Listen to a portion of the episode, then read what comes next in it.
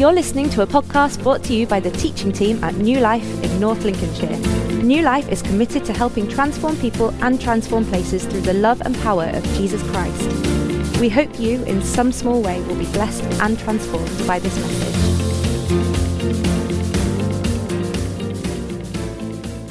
So, uh, whether you're online or whether you're here in the house, do your best just to, to lean in a bit and uh, keep your eyes open, keep your ears open, uh, because we believe that God has always got something to say to us. Yes? Um, otherwise, we might as well just change this from a church and become kind of, some kind of club or a society. So we're here because we believe uh, God is alive and well and wants to change us and, and help us. I've, I have been told that my sermons are like the peace and mercy of God. Uh, they're like the peace of God because they, uh, they pass all understanding. And they're like the mercy of God because they show every sign of enduring forever. Um, I have got to speak for round about an hour because that's how long the kids are out this morning. Something like I've been told by the children's pastor I'm allowed to talk for an hour this morning. So we'll, we'll, we'll see how it goes. Look, we are in this series called Three in One. Three in One. It's called the Trinity series, and we started a couple of weeks ago, and, and Rob Riddler uh, started us off with explaining a little bit about the, the Trinity, and then he moved on to talk about the, the Father. And I have a little uh, image here, which I mentioned last week, might be helpful uh, for us in understanding something about the Trinity. It doesn't do it justice by any stretch, but it certainly helped me over the years understand um, any link between the Father, the Son, and the Holy Spirit. And what we perceive from the Bible, from Scripture, is this that the Father is God, the, the Son is God, the Holy Spirit is God. They are not three different gods, they are God, but they are not each other. And that is the mystery of God in three persons. God in three persons, the Trinity. And one of the things we have to learn to do as followers of Jesus is regularly embrace mystery. Sometimes you might just have to cope with it. Sometimes you might rush, you might be one of those people who rush into mystery and go, oh, I just love nothing being certain. I'm not one of those. I live in a kind of state of perpetual frustration, moving from, oh, I've got to cope with this or I've got to understand with this. But when we come to often the things of God which are outside our linear, logical understanding, we have to learn in some shape or form to embrace mystery. One of the other things that has helped me, and I didn't do a slide for this, is in my language to try and pick up some of the common language from the Bible. And that is this that when you talk about the Father, you, you talk about lots of things from the Father. Can you say from? From Father. When you talk about the Son, we talk about a lot of things done through the Son. You say through. And when we talk about the Spirit, the Holy Spirit, talk about things done by the Holy Spirit. By. Can you say by? So, even right at the beginning of the Bible, that wonderful story where we have God, the Father, who is the, the source, things are from Him, and yet it tells us that He spoke. That's the Word. We looked last week when we were looking at the Son that the Apostle John said, In the beginning was the Word, and the Word was with God. The Word was God. He was talking about Jesus creation itself was from the Father, done through the word of the Son. But who? Who was hovering over creation? Who was hovering over the cosmos? Who were things done by the Holy Spirit? And you see those words cropping up, not every time, but whenever you read about aspects of the Trinity, you see those kind of words from, through, and by. And actually, if any of you want to uh, think about how, how we even receive our salvation. That's an interesting way of looking at it. We are told that we are saved by the Spirit. Anyway, small group work for you if you want to. My job this morning is to convince you of the personhood of the Holy Spirit. And, and if I convince you from the Bible of the personhood of the Holy Spirit, then for you to be willing to accept and receive the Holy Spirit. So, my two jobs to convince you from the Bible that the Holy Spirit is a person and not a thing. And then, if you are convinced, for you to willingly, wholeheartedly, sincerely accept and receive the Holy Spirit. Does that sound good? Good. In the, the Gospel of uh, John, we read uh, a little episode where Jesus is speaking to his disciples. And he starts off by saying this If you love me, you will obey my commands. If you love me, you will obey my commands. Now, they're figuring out at this time, the disciples, that Jesus might be going somewhere. And he picks up on their uncertainty and their nervousness. And they must be thinking, well, how do we know your commands? How can we keep your commands? You've been helping us. We've been following you around all the time. So Jesus carries on. If you love me, you will keep my commands. And I, Jesus, the Son, will ask the Father, and he will send you a helper to be with you forever, the Spirit of truth. Can I say that again? I, Jesus, the Son, will ask the Father to send you a helper to be with you forever the Spirit of truth. And the world will not know him because they cannot see him.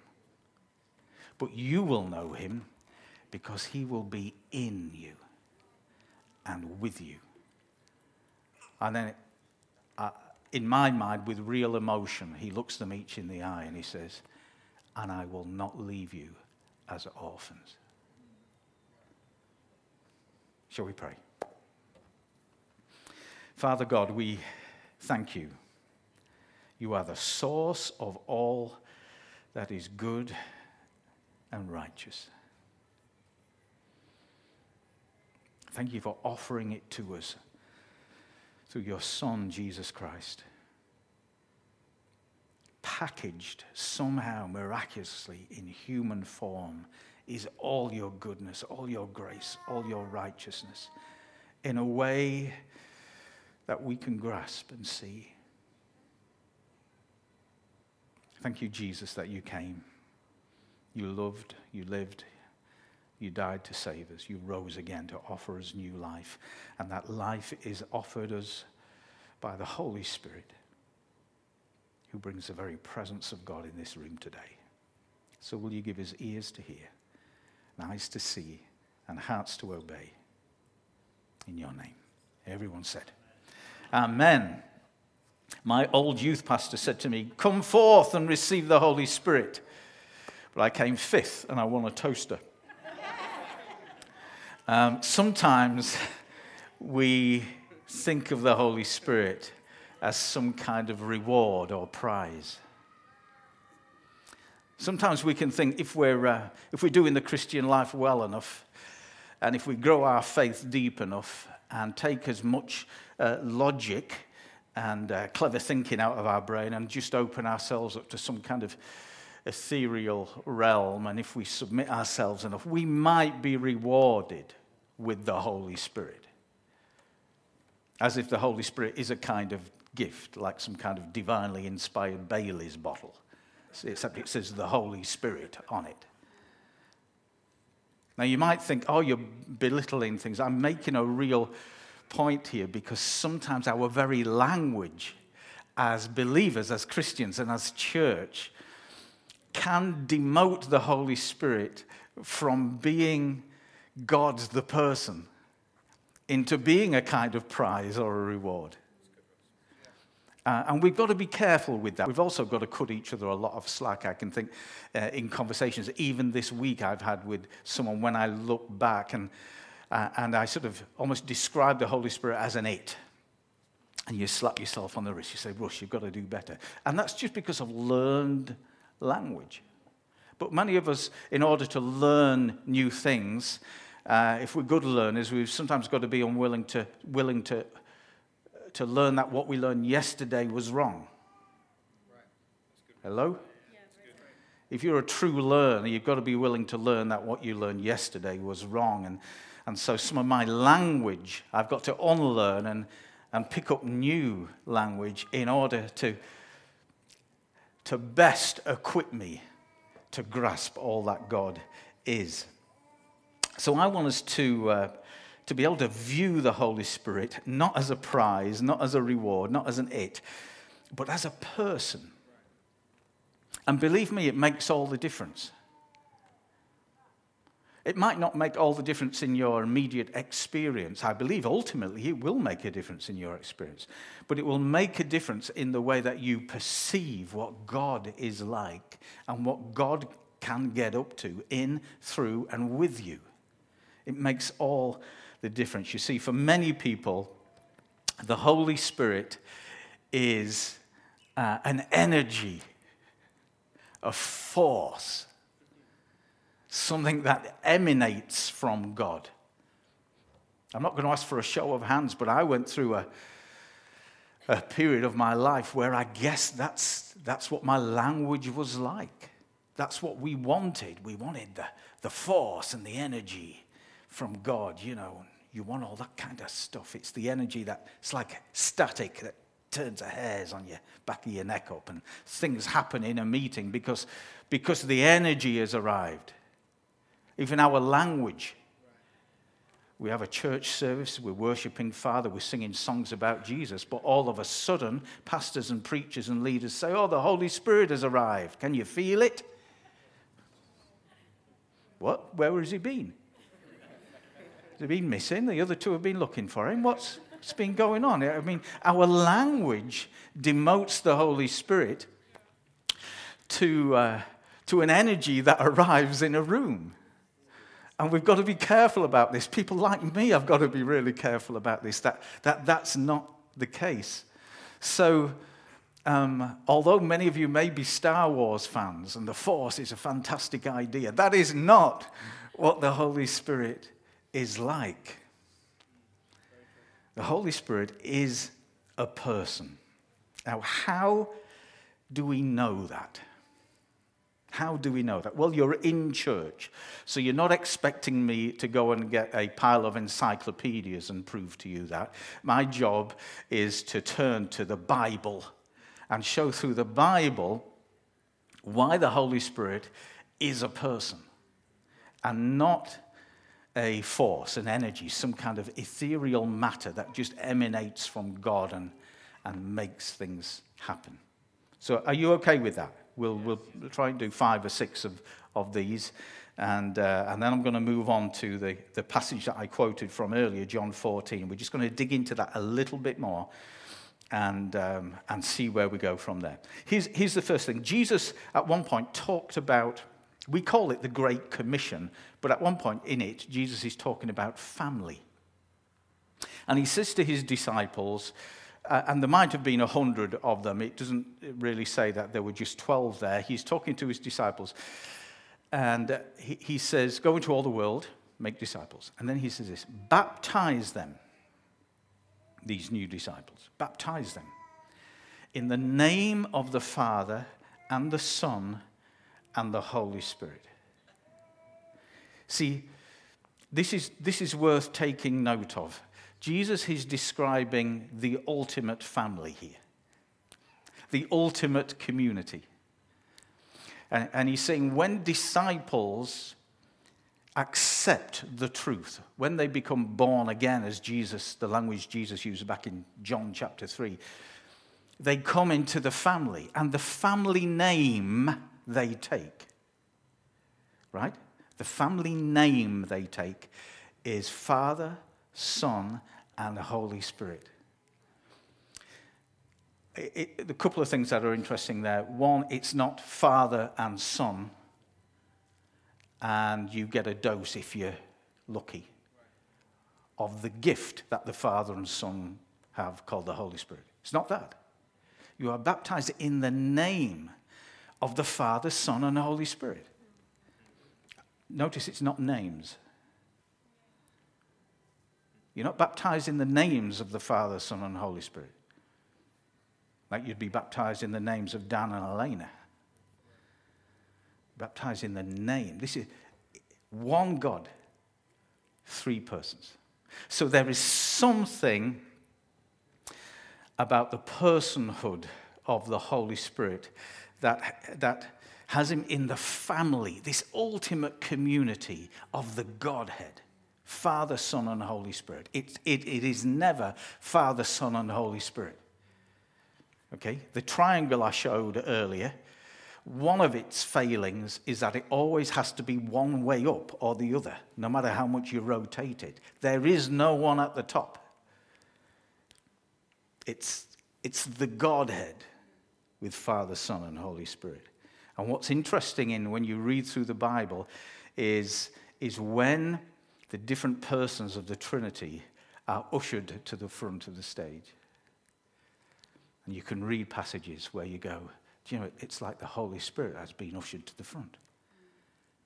This is the birth of the church, Acts chapter 2. Holy Spirit, front and center. Of course, when you read through the New Testament, it seems that the Father and the Holy Spirit always usher Jesus and say, There you are. He, he is us in human flesh. He is God in human flesh. Okay, uh, very quickly, the second thing is this when we say a benediction or a grace, we say these words, don't we? The grace of the Lord Jesus Christ, the love of God, and the fellowship of the Holy Spirit be with you. It's actually from the Bible. Many people don't know they're quoting the Bible. It's from 2 Corinthians chapter 13. Um, so when you say a grace, you are quoting the Bible. Uh, and again, here we have all three persons. And what does it say about the Holy Spirit? The Holy Spirit brings you fellowship. It's not the grace of the Lord Jesus Christ the love of God and the Ready Brek glow of the Holy Spirit. No, it's not that.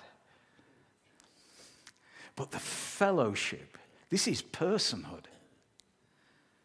When we talk about the Holy Spirit, it's a person. He is a person. Listen, did you hear that? It's, I said. I want you all to do that whenever you say it. Okay, okay. He's a person. Third thing understanding. No one knows the thoughts of God, says the Apostle Paul, except the Spirit of God.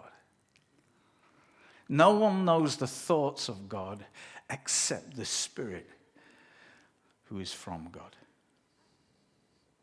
That says something profound. In fact, there was a point when Jesus was fully human and living with us for those 33 years, where Jesus only accomplished what he accomplished because he was in fellowship with the Holy Spirit and receiving the thoughts from Father because the Holy Spirit was with him. And you could, once you realize it, you can spot it all over that actually Jesus Jesus embraced the Holy Spirit. We're told that after his baptism, Jesus was led by the Holy Spirit into the wilderness.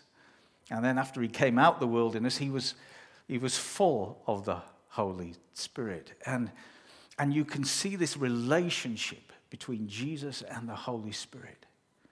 Jesus himself once said, um, No one knows the hour of the return not even the Son. That's Jesus speaking as fully human. Yet, here we're told, no one knows the thoughts of God except the Spirit who is from God. You know, there are, there are truths and mysteries known by God the Father that the Holy Spirit knows in entirety and always has. And the Holy Spirit wants to be in fellowship with you. And that's why some of the deep wisdom and power of God and effectiveness of God can be with you. That's why we believe in the fellowship of the Holy Spirit. Fourth thing authority. Just a little aside, almost this, but when you read about the story of the early church, those embryonic Christians, when, when church is figuring out what it's like, you have to go to the book of Acts. And, and in Acts 13, um, you see the Holy Spirit arriving in a, a church in Antioch. The Holy Spirit, a church in Antioch.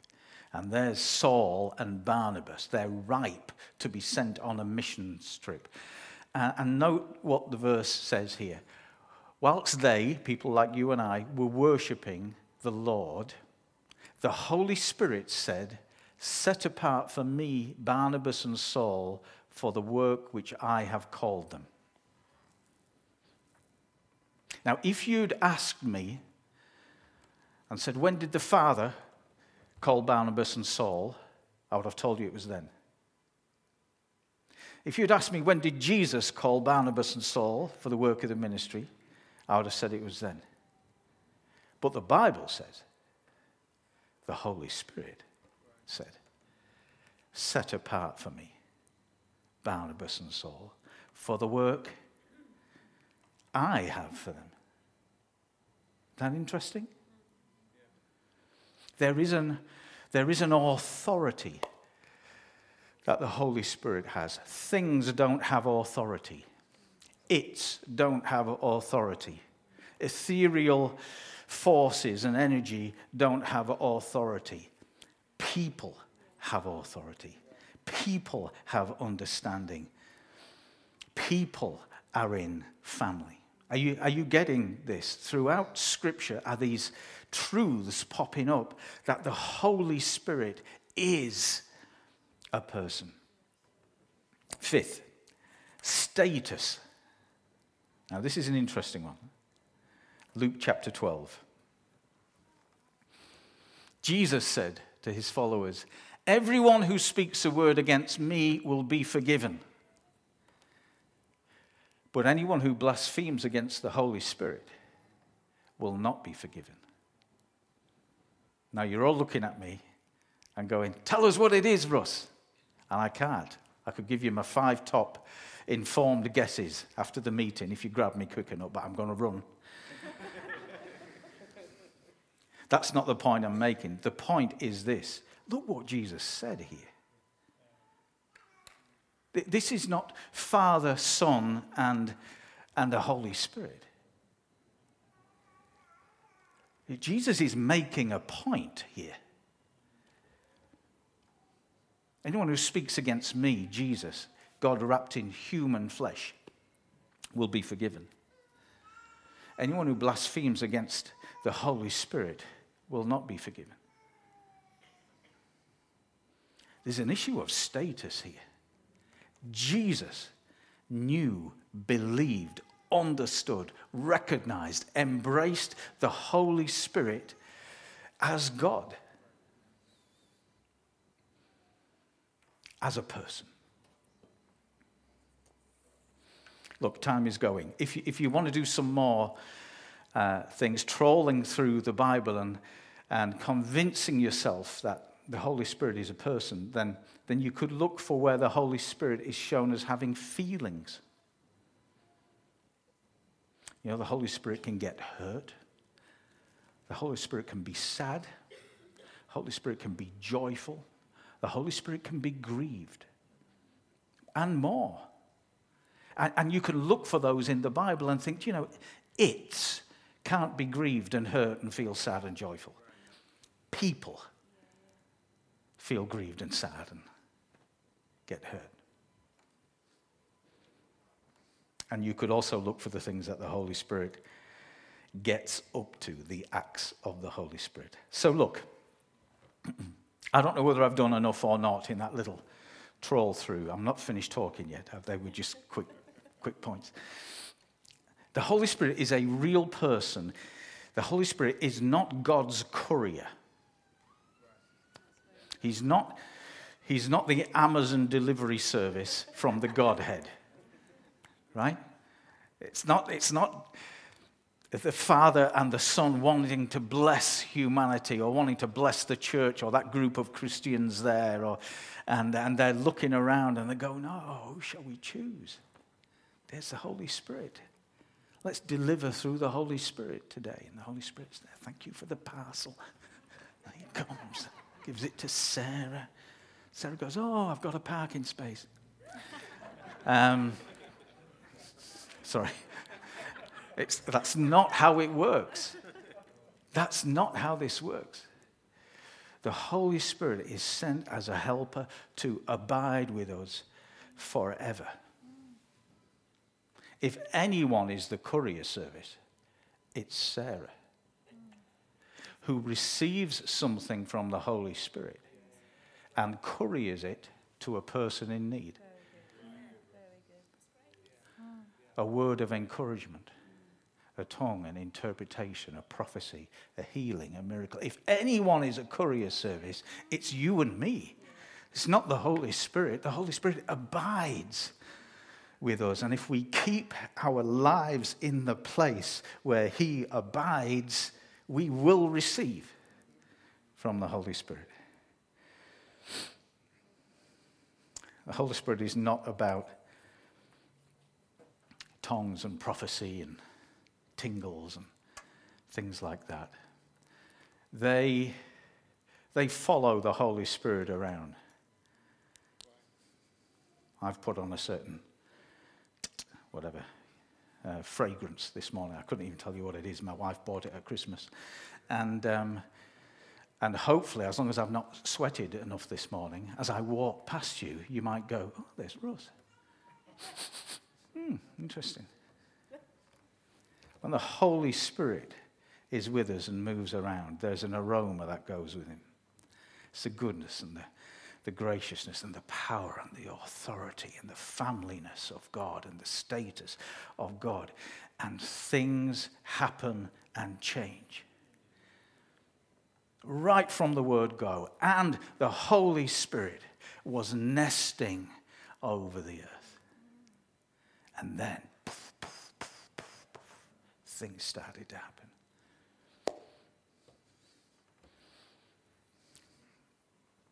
there is, isn't there, a. Uh, well, let me just, just say this as well, because I, I did a picture, so we may as well say it. The Holy Spirit is not God's box of tricks. And, and there are, there are churches that are guilty, I think, of representing the Holy Spirit as God's box of tricks. And even if not that, as God's toolbox, whereby, oh, you'll need the Holy Spirit for this. Better get the bigger spanner out. And, and we want to, if we can, do away with that language and embrace the fact that the Holy Spirit, along with the Son and the Father, make God. And maybe, uh, like me, some of you might want to get used to even praying in, in a Trinitarian way. I try to make a habit of it. Father, thank you for this. Jesus, thank you for this. Holy Spirit, thank you for this. And, and build it as part of your, your life. Uh, and so it rids you of, of an old way of speaking and therefore thinking and takes you into a new, broader, and I think more superior way of thinking about the Holy Spirit. John chapter 14, verse 16 to 18. Let's go back there. Jesus says to his disciples, if you love me, you will obey my commands. I, the Son, Jesus, the one you know, God packaged in flesh, I will ask the Father, and he will send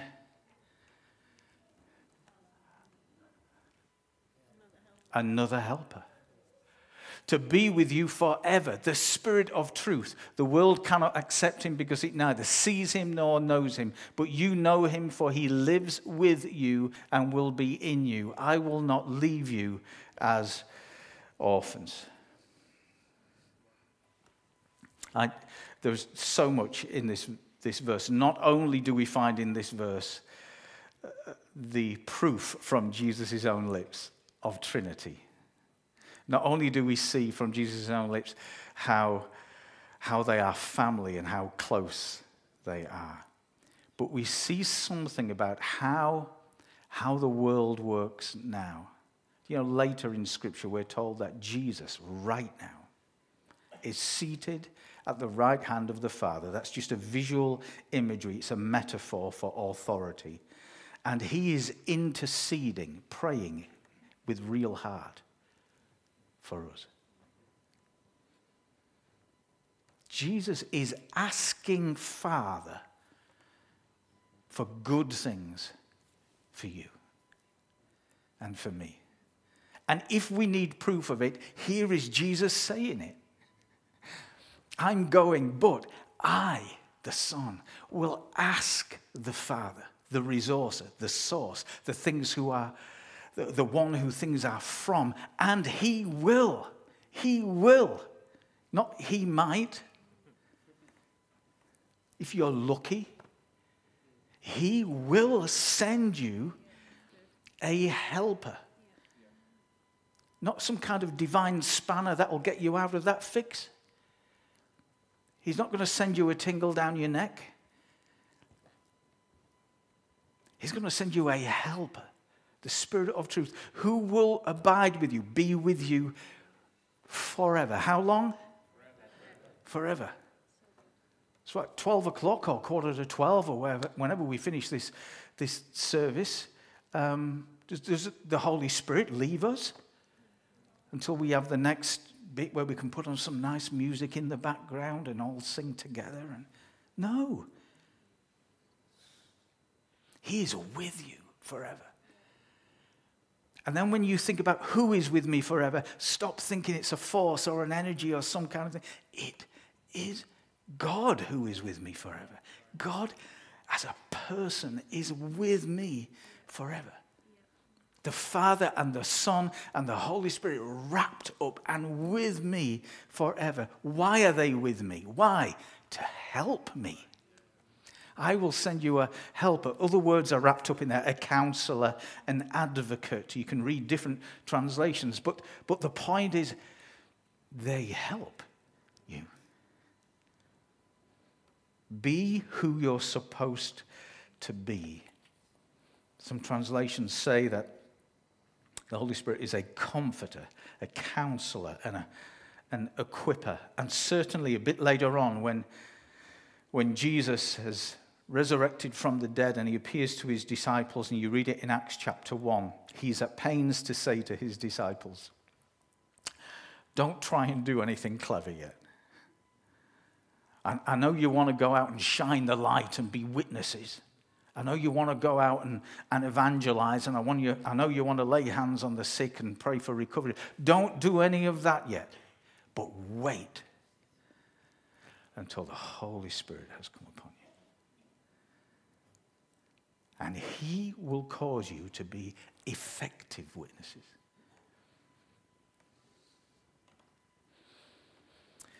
Boy, do we need a helper. In fact, when we talk and use language which is perfectly right and say, Can you sense Jesus here? or Did you know Jesus is in the room? The truth is, the Holy Spirit is in the room bringing the presence of the Godhead here. It's magnificent.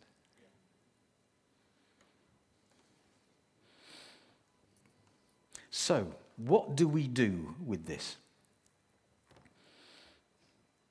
Well, here's what I think we should do with this. I think, one, we recognize it as a truth. And you may be in that place, you may not be in that place. And if you recognize it as a truth, then we should accept and embrace it. What we are accepting and embracing is this God, you are so great and so loving and kind that not only did you come as Jesus and live amongst us for 33 years, but right now you are present with me and you want to be in me. The Bible uses the word baptized. Jesus said to his disciples, You will be baptized with the Holy Spirit. This is a. Um, a flooding in and out. It's like being in water and drinking the water at the same time. There's a flooding in and out. This is like baptism. Um, not that we do that when we baptize people here. Okay, you wouldn't want to drink that water, believe me. But, but the Holy Spirit on you, around you, and in you. Be baptized in the Holy Spirit. And then you can look through the New Testament, what the early church got up to.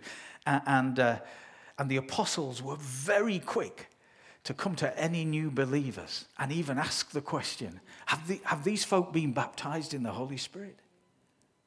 And the report would go, Oh, no, no, we forgot that bit. We told them about Jesus and being born again, but we forgot that bit. And, and in one point, they send the bigwigs from Jerusalem, the big apostles, and they go rush into this place and, and they pray that these people would receive the Holy Spirit fully into their lives. In other words, they to embrace the truth of the Holy Spirit. And when the Holy Spirit was in there, they, they had the help and the effectiveness and the aroma of what the Holy Spirit is. I want more of that.